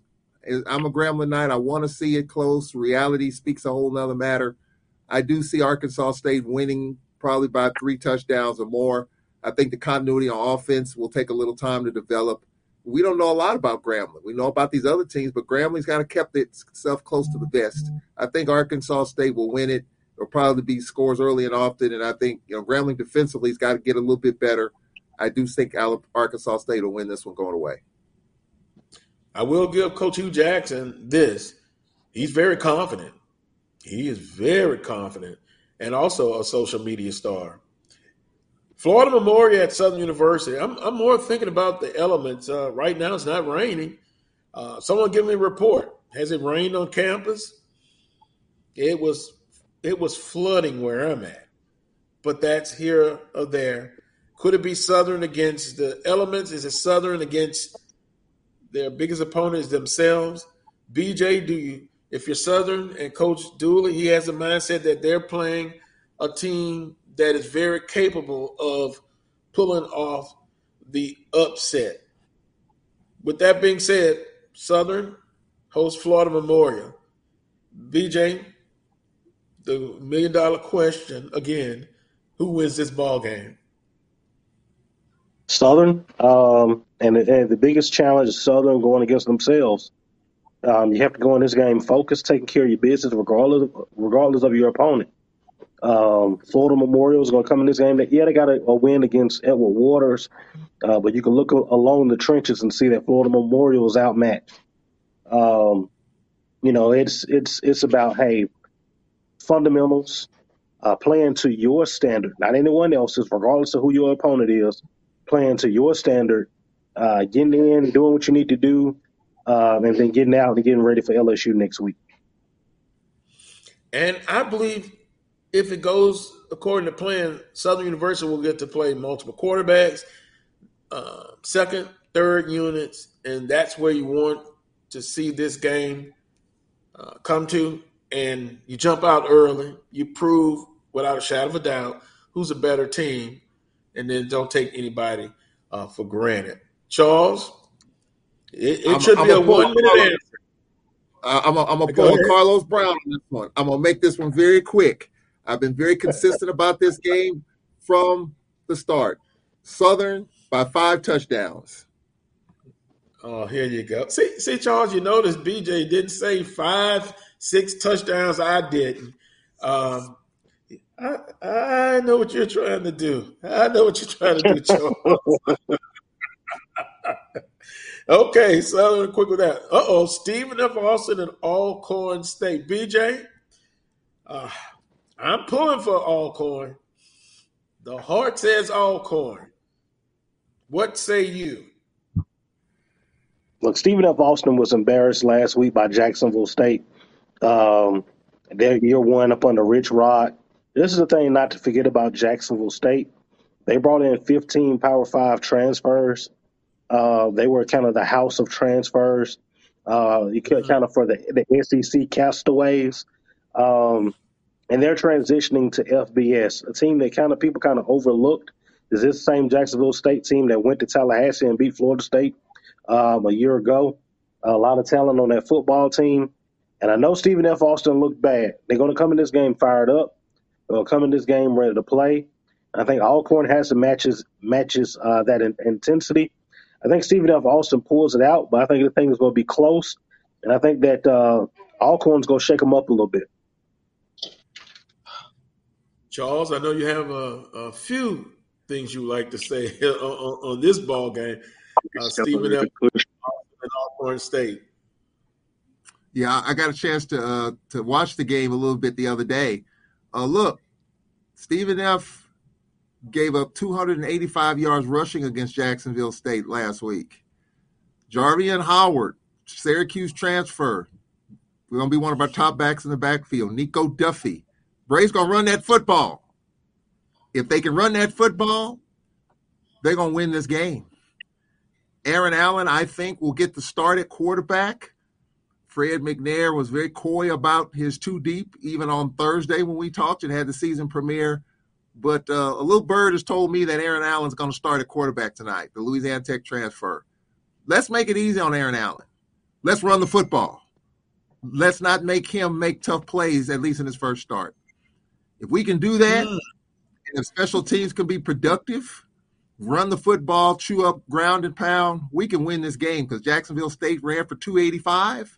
If we can do that, we'll win the game. May not be 42 17, but we will win the game the Braves way and get off to a good start. Well, and the rain, the elements, the weather, I think that can help a team that wants to run the football and who can be physical at the point of attack. And something BJ said, uh, Stephen F. Austin ranked 10th in the preseason coming into that game.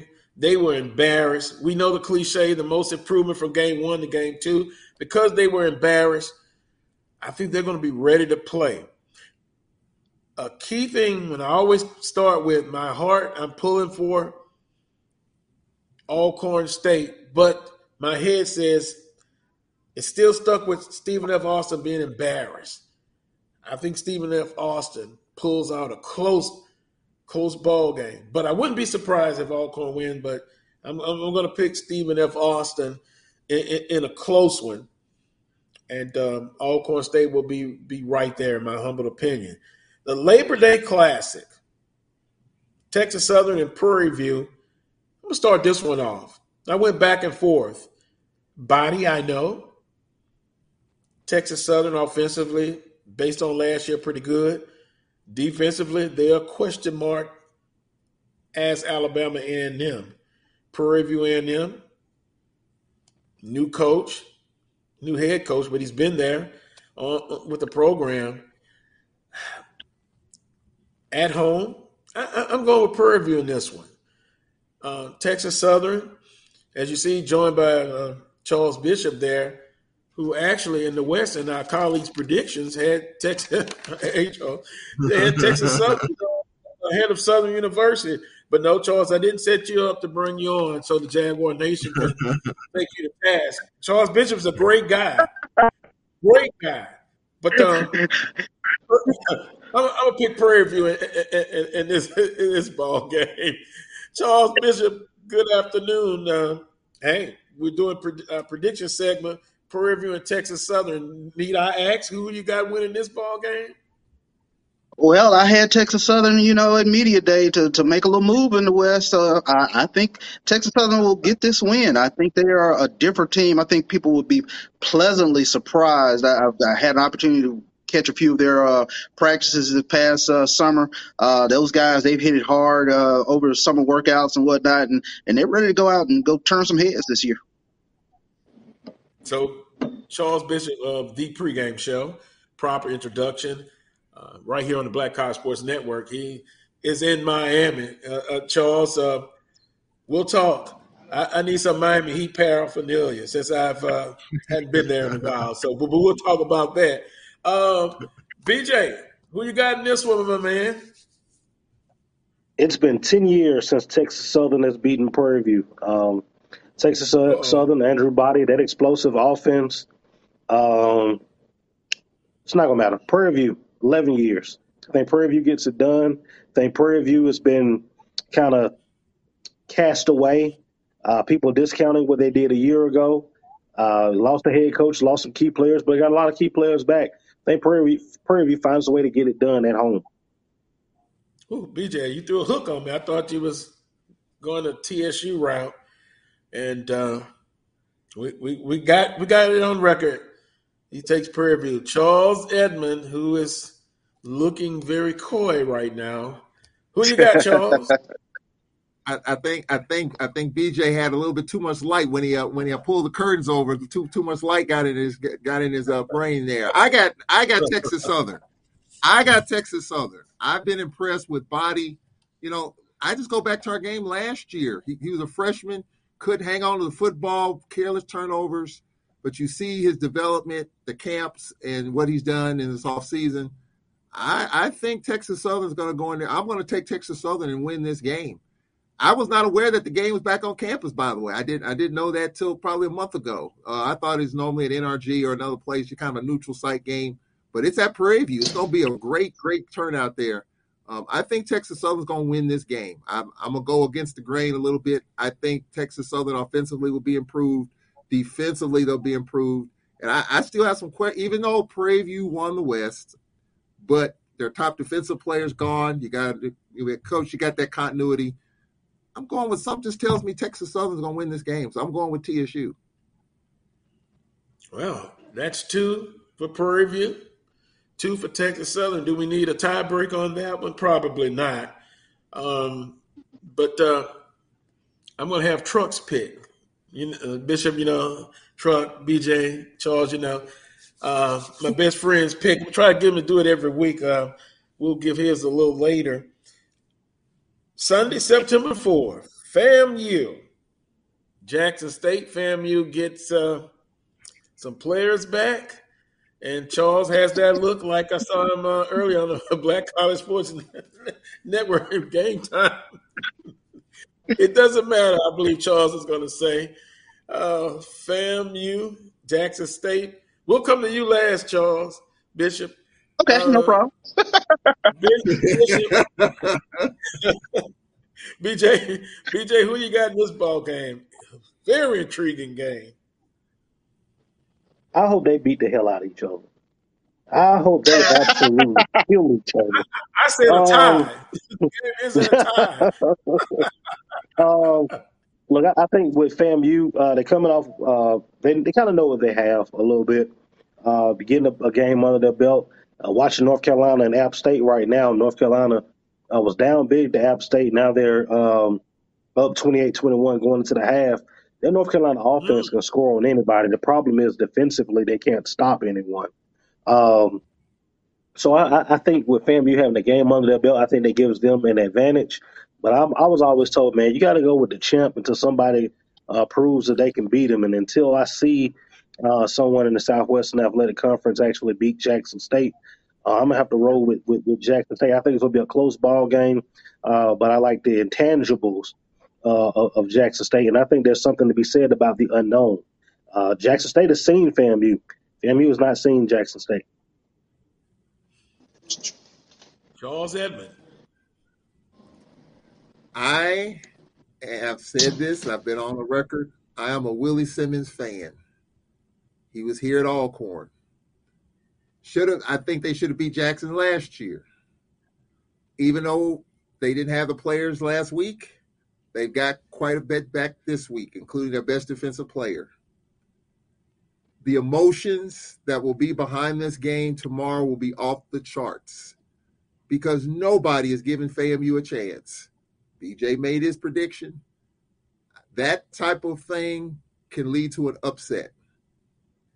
I'm going with Florida A&M, guys. I'm going with Florida A&M. You got Moussa. Moussa. If Moussa didn't play well last week, I would go with Jackson. And I was going with Jackson, and I said, you know what? If FAMU get some of these players back, if they get lands back, I think the momentum and just the energy mentally, I think FAMU is going to get this one tomorrow. I'm going with FAMU to win this game. Hmm. Well, the emotional guy that I am, I'm not going emotional on this one because everyone knows how I feel about minus Charles Bishop and to a certain extent Neely, but know how I feel about uh, the rivalry with Jackson State. Take the emotional part out of it. I will bet Jackson State is not going to let Mighty Moussa be comfortable back there. I think they're going to come up with a hell of a defensive package, and I think they're going to put a lot of pressure on him. If he's able to do it, I'll come back next week and say it. I was totally wrong. But I just think the intangibles and the motion goes only so far, Charles Edmond. It comes down to execution. BJ knows of famous Otis Washington at Southern University, former head coach. When they won the ball game, it was because of execution. When they didn't win, his first sentence was it was a lack of execution. Execution I'm going with as much as it pains me. I'm going with Jackson State in this ball game, but I think it's going to be very close. It could come down to a special teams play, a field goal, a punt return, or a block punt. Ugh, I'm going with Jackson State in this one. Bishop. Well, I, I, think the biggest intangible is Charles Edmonds. I, I want to thank him. Uh, all the butterflies I had now are gone now that he's picked FAMU, so I feel real good now. So, but uh, I, I, think you know um, Dennis Thurman, uh, the way he dials up defenses. Uh, no one scored three times against Jackson State in the Southwestern Athletic Conference last season, and I think I can make a really good argument. Uh, the pieces that he has on defense are going to be a lot faster.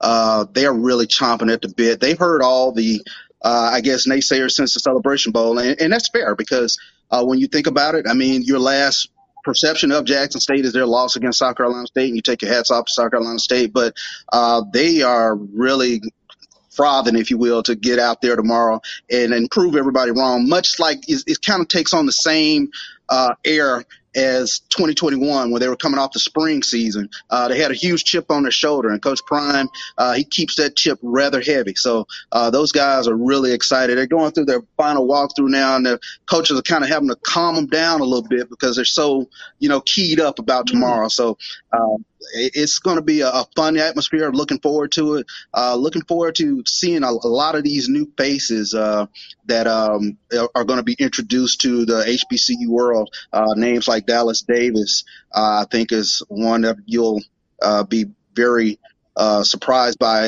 that that receiving room is ridiculously deep. So, and I think they're going to be pretty aggressive with regards to trying to get downfield and make some plays.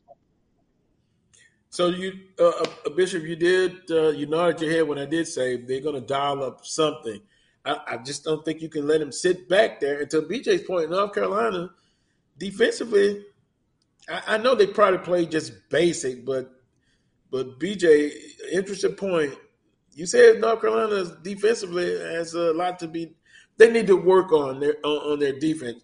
So again, with that being said, I, just think uh, Coach Thurman will design some. Well, I say design already designed something to not have Moussa back there being uh, comfortable, guys. Um, mm-hmm.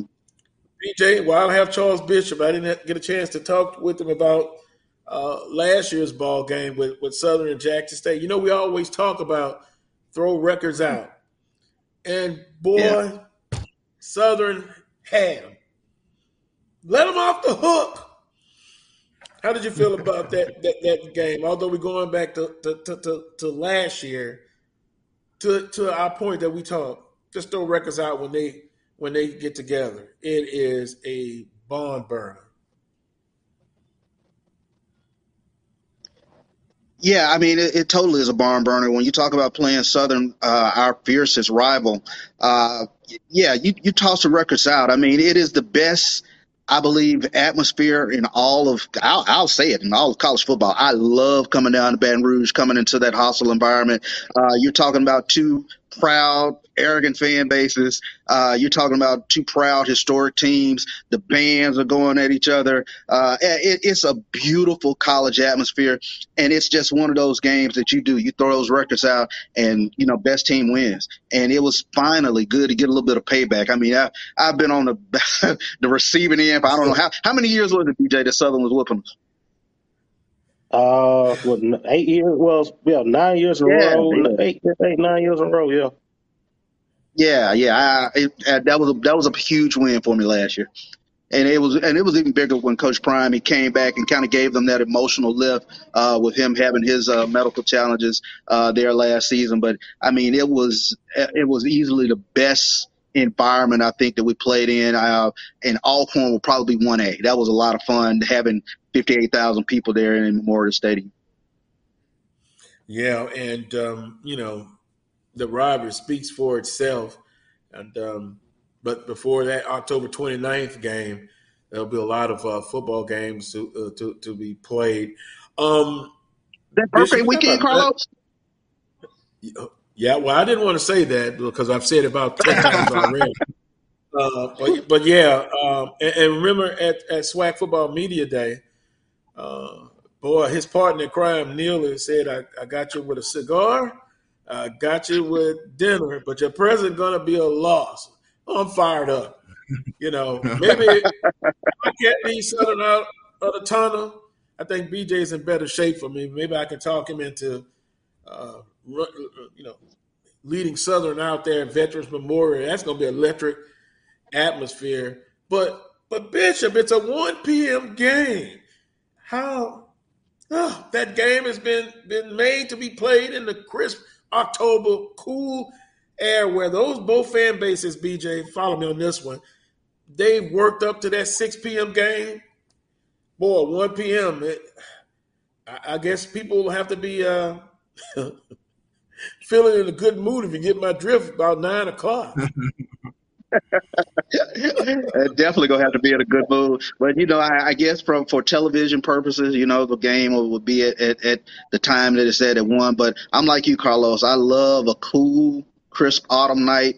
Jackson State Southern, Sonic Boom, Human Jukebox. Man, what is better? Ah, it's nothing better.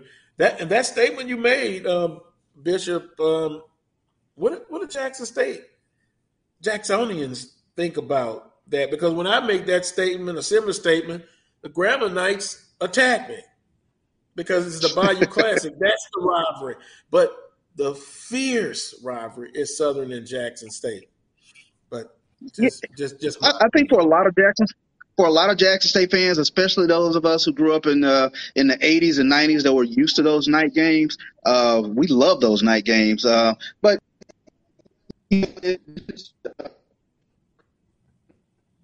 will and you make the sport but night game uh, it gives you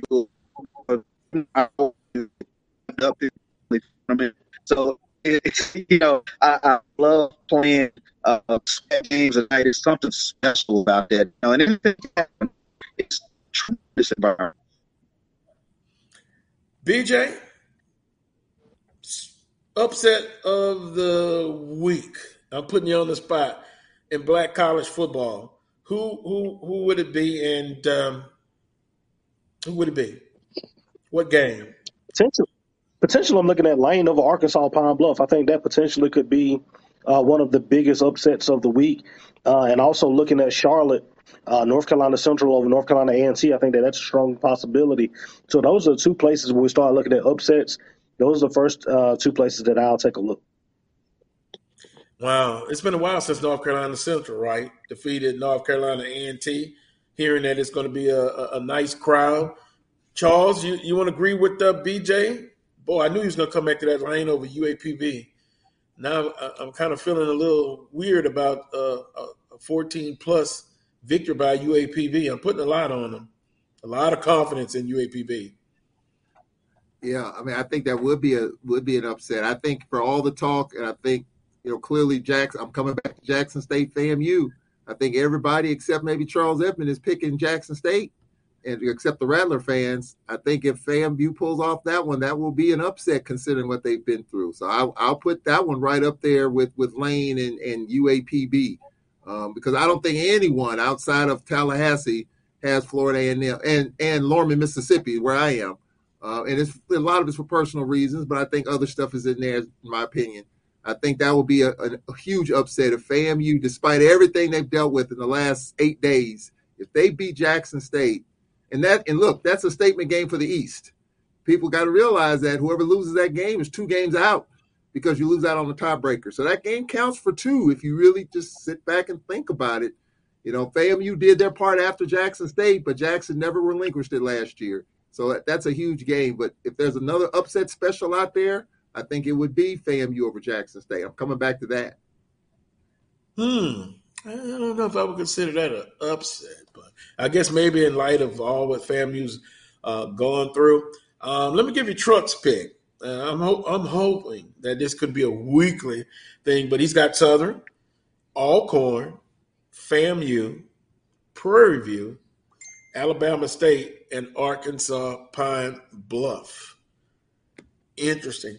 We got about four minutes left, and um, I, I, I, had some uh, video Roy, if we can, let's look at uh, uh, the one with um, Coach Demarcus Miller, if if we can. But if not, we'll do it next week. Uh, no, I'm, I'm not sure who Coach Demarcus Miller is. That the one outside or inside? Uh, that's the one outside. Outside. All right, gotcha. Okay, you can uh, play it, and I'll, I'll, talk to the guys as we get ready to uh, wrap it up. We well, we actually got about four, five, six minutes. We came on a little bit late. We're but, good if you uh, want to watch both of them. Okay, thank you a lot, Roy. Mr. FAMU himself. You gotta love it. Look how we, we see. Y'all uh, got that mic up. Y'all better watch what y'all say. Your mama think y'all some angels. She gonna hear y'all on this TV. There you go. Oh, that's the Weezy. That's the Weezy. You don't want none of this, coach. Ooh, there you go. He beat. He beat. Ooh. All the police, y'all. All the people.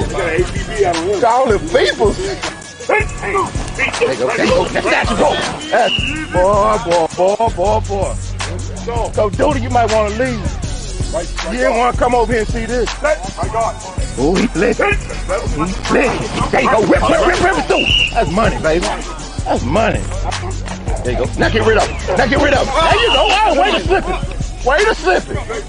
PPP, baby. Penetration produces problems. There you go. Staying active with hands and feet. He gets beat. Boom, boom.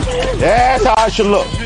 That's how it should look. What's wrong with him? They violent. They, they, they tender. You know, tender. You got your nails looking pretty. You don't want to mess them up or something. Come on, it. Uh, come on. Oh, I know who's gonna lose this one. Who don't like to use their hands. The handless man. Here we go. Oh! My bad. Hey, from three to five, you our enemy. So if Go just, just like your rich food, if he call you home between three to five, that's where you gonna be at. Hey, hey, y'all better come with that same thing. So what? Come on, come on, come on. Right there, right there, right there, right there. oh. Give me some. Give me some. Hey, that's what I'm talking about. Come flat, come flat. There you go, Miles. There you go. There you go. There you go. There you go. Good job. That's what I'm talking about. Hey, there you go. Way to clap that pocket. Way to clap that pocket. I see you, Steph. Yeah, it is too much pressure. Let him run down there and get hit. Let him run down there then. We, got blown up in the... Bam! Bam! Quarterback on his back. And a pick. Yeah, you saw that? That's called D line Let's shot. They know that is. We just walk them back. Welcome back to their coat, put them hands in their life.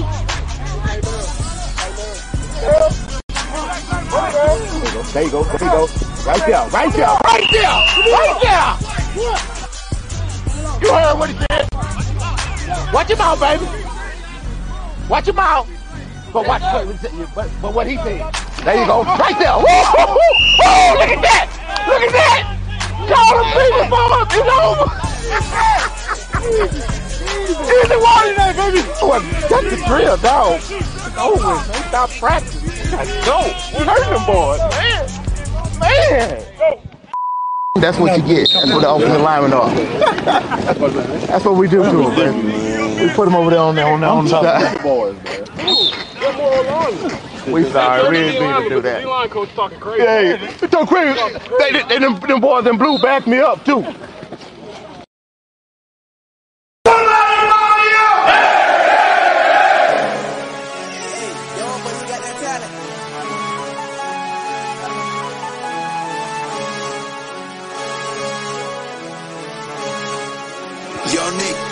Make it.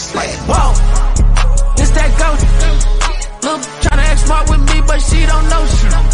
7-Eleven, I bought all the backwoods sodas and Trojans. It's like 500 at the crib, but we still let them all win. Whoa. That kind of gets you fired up, BJ. Now, you're a former athlete, still an athlete, but um, all the preparation, fall camp, practicing hard, you were able to get it done.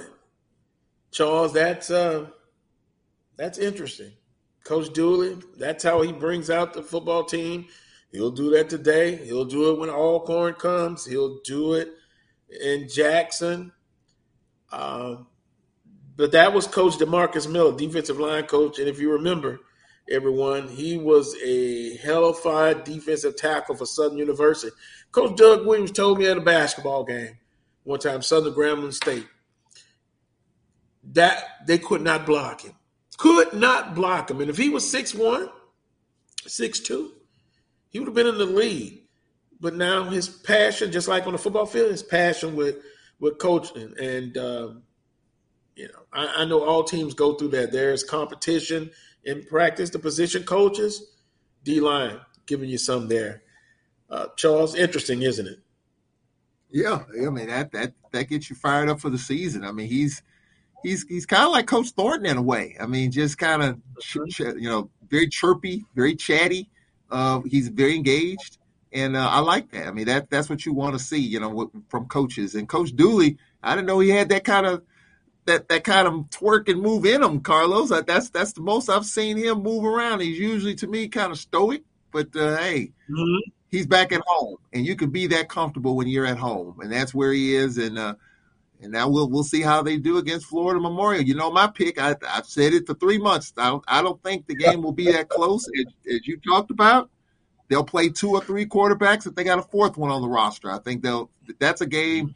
That's a game you want to see a lot of bodies on the field because the next week you're gonna need them with LSU. So that's that's a good way to start.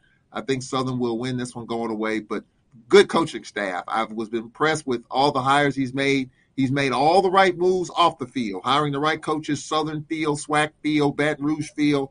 Now it's time to get it done on the field. And if he does that, he'll have the Jaguar Nation eaten out of the palm of his hand. Um, we didn't. Uh, it was on our trending stories. We get ready to wrap up this week's uh, uh, edition of the Carlos Brown Show. Want to say it uh, once again. At, when the show started, we said good morning, but um, want to uh, say good afternoon to everyone um, in, in, the chat room. Uh, our, usuals, uh, good conversation going on, and, that's what it's about. You know, discussion. I uh, want to thank. Uh, we got we got a list of them right now, and um, I, I, didn't respond to everything, but uh, just once again want to say uh, good afternoon to everyone. Uh, Derek Qualls, Chuck Hunt, uh, Michael Cavalier. Appreciate Michael Cavalier. Um, very generous uh, to the Carlos Brown show this past week. Want to want to thank you. Of course, uh, good afternoon to Jamal Scott, Edwin Dwight Moore. Who else we got in here? That we don't have Johnny Johnson. Appreciate your brother. Of course, Chuck Hunt uh, once again, and um, that's pretty much all of them. And Coach T, appreciate you t- tuning in. Coach T, uh, rehab has been successful there. He's on Southern University staff. Uh, we appreciate him as always. Um, once a competitor, always a competitor. Also, our thoughts and prayers for the city of Jackson, Mississippi, uh, with the water crisis going going on. Um, a lot of people are donating water uh, locally here organization that uh, helps out with flooding, hurricanes, the Cajun Navy on their way to Jackson to bring uh, uh loads of water.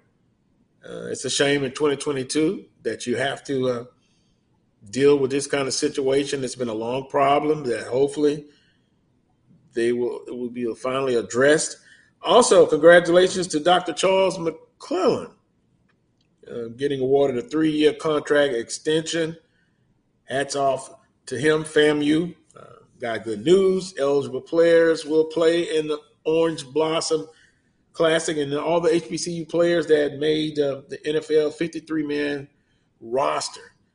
Very, very good. We uh, we read a lot of them out earlier in the show. Brian Cook, uh, DB Joshua Williams, DB with Kansas City, Kobe Durant, DB Los Angeles Rams, South Carolina State, Ja'Tyre Carter, offensive lineman, Chicago Bears, Southern University, and Deshaun Dixon, defensive end from Norfolk State, Jacksonville Jaguars, and uh, Marquise Bell, defensive back, Dallas Cowboys, and FAMU. Charles, uh, closing comments. Anything that you quickly want to get off your chest or, or something that you're feeling right now? Now is the time you can address it, sir.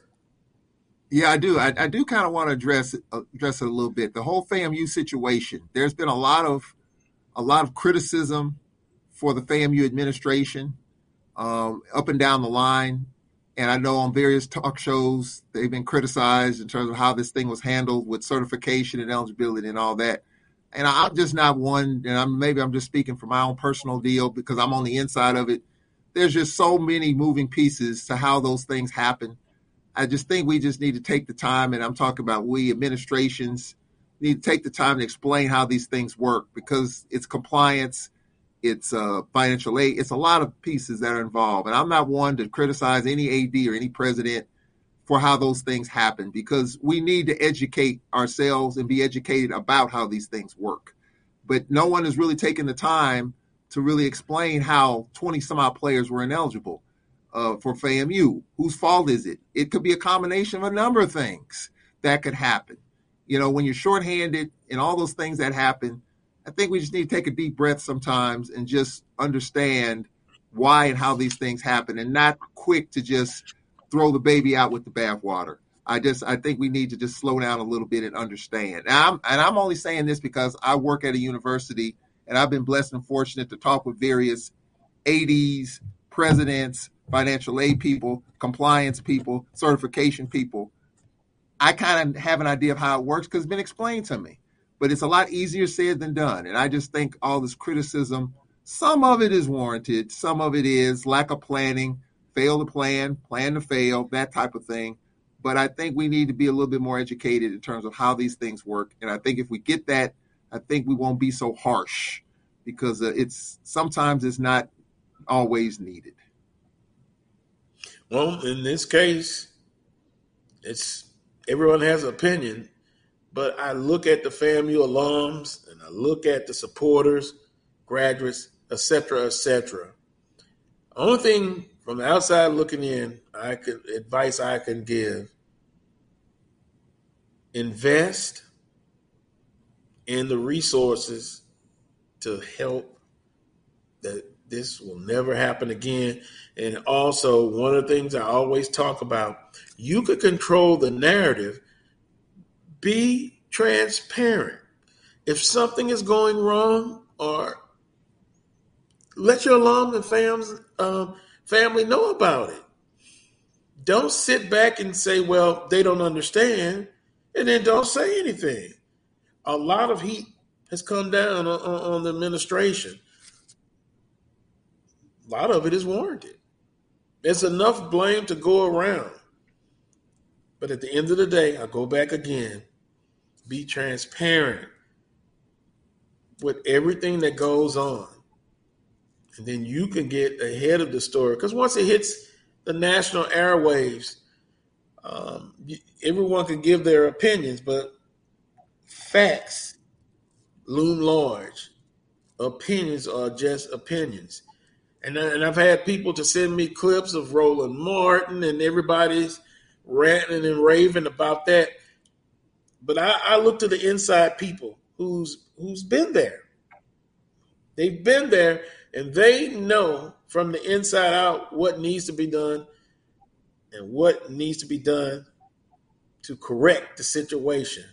From a personal standpoint, I take no glee in that because being a Southern University alums, alum, and we've seen it throughout the conference. These type of things have happened.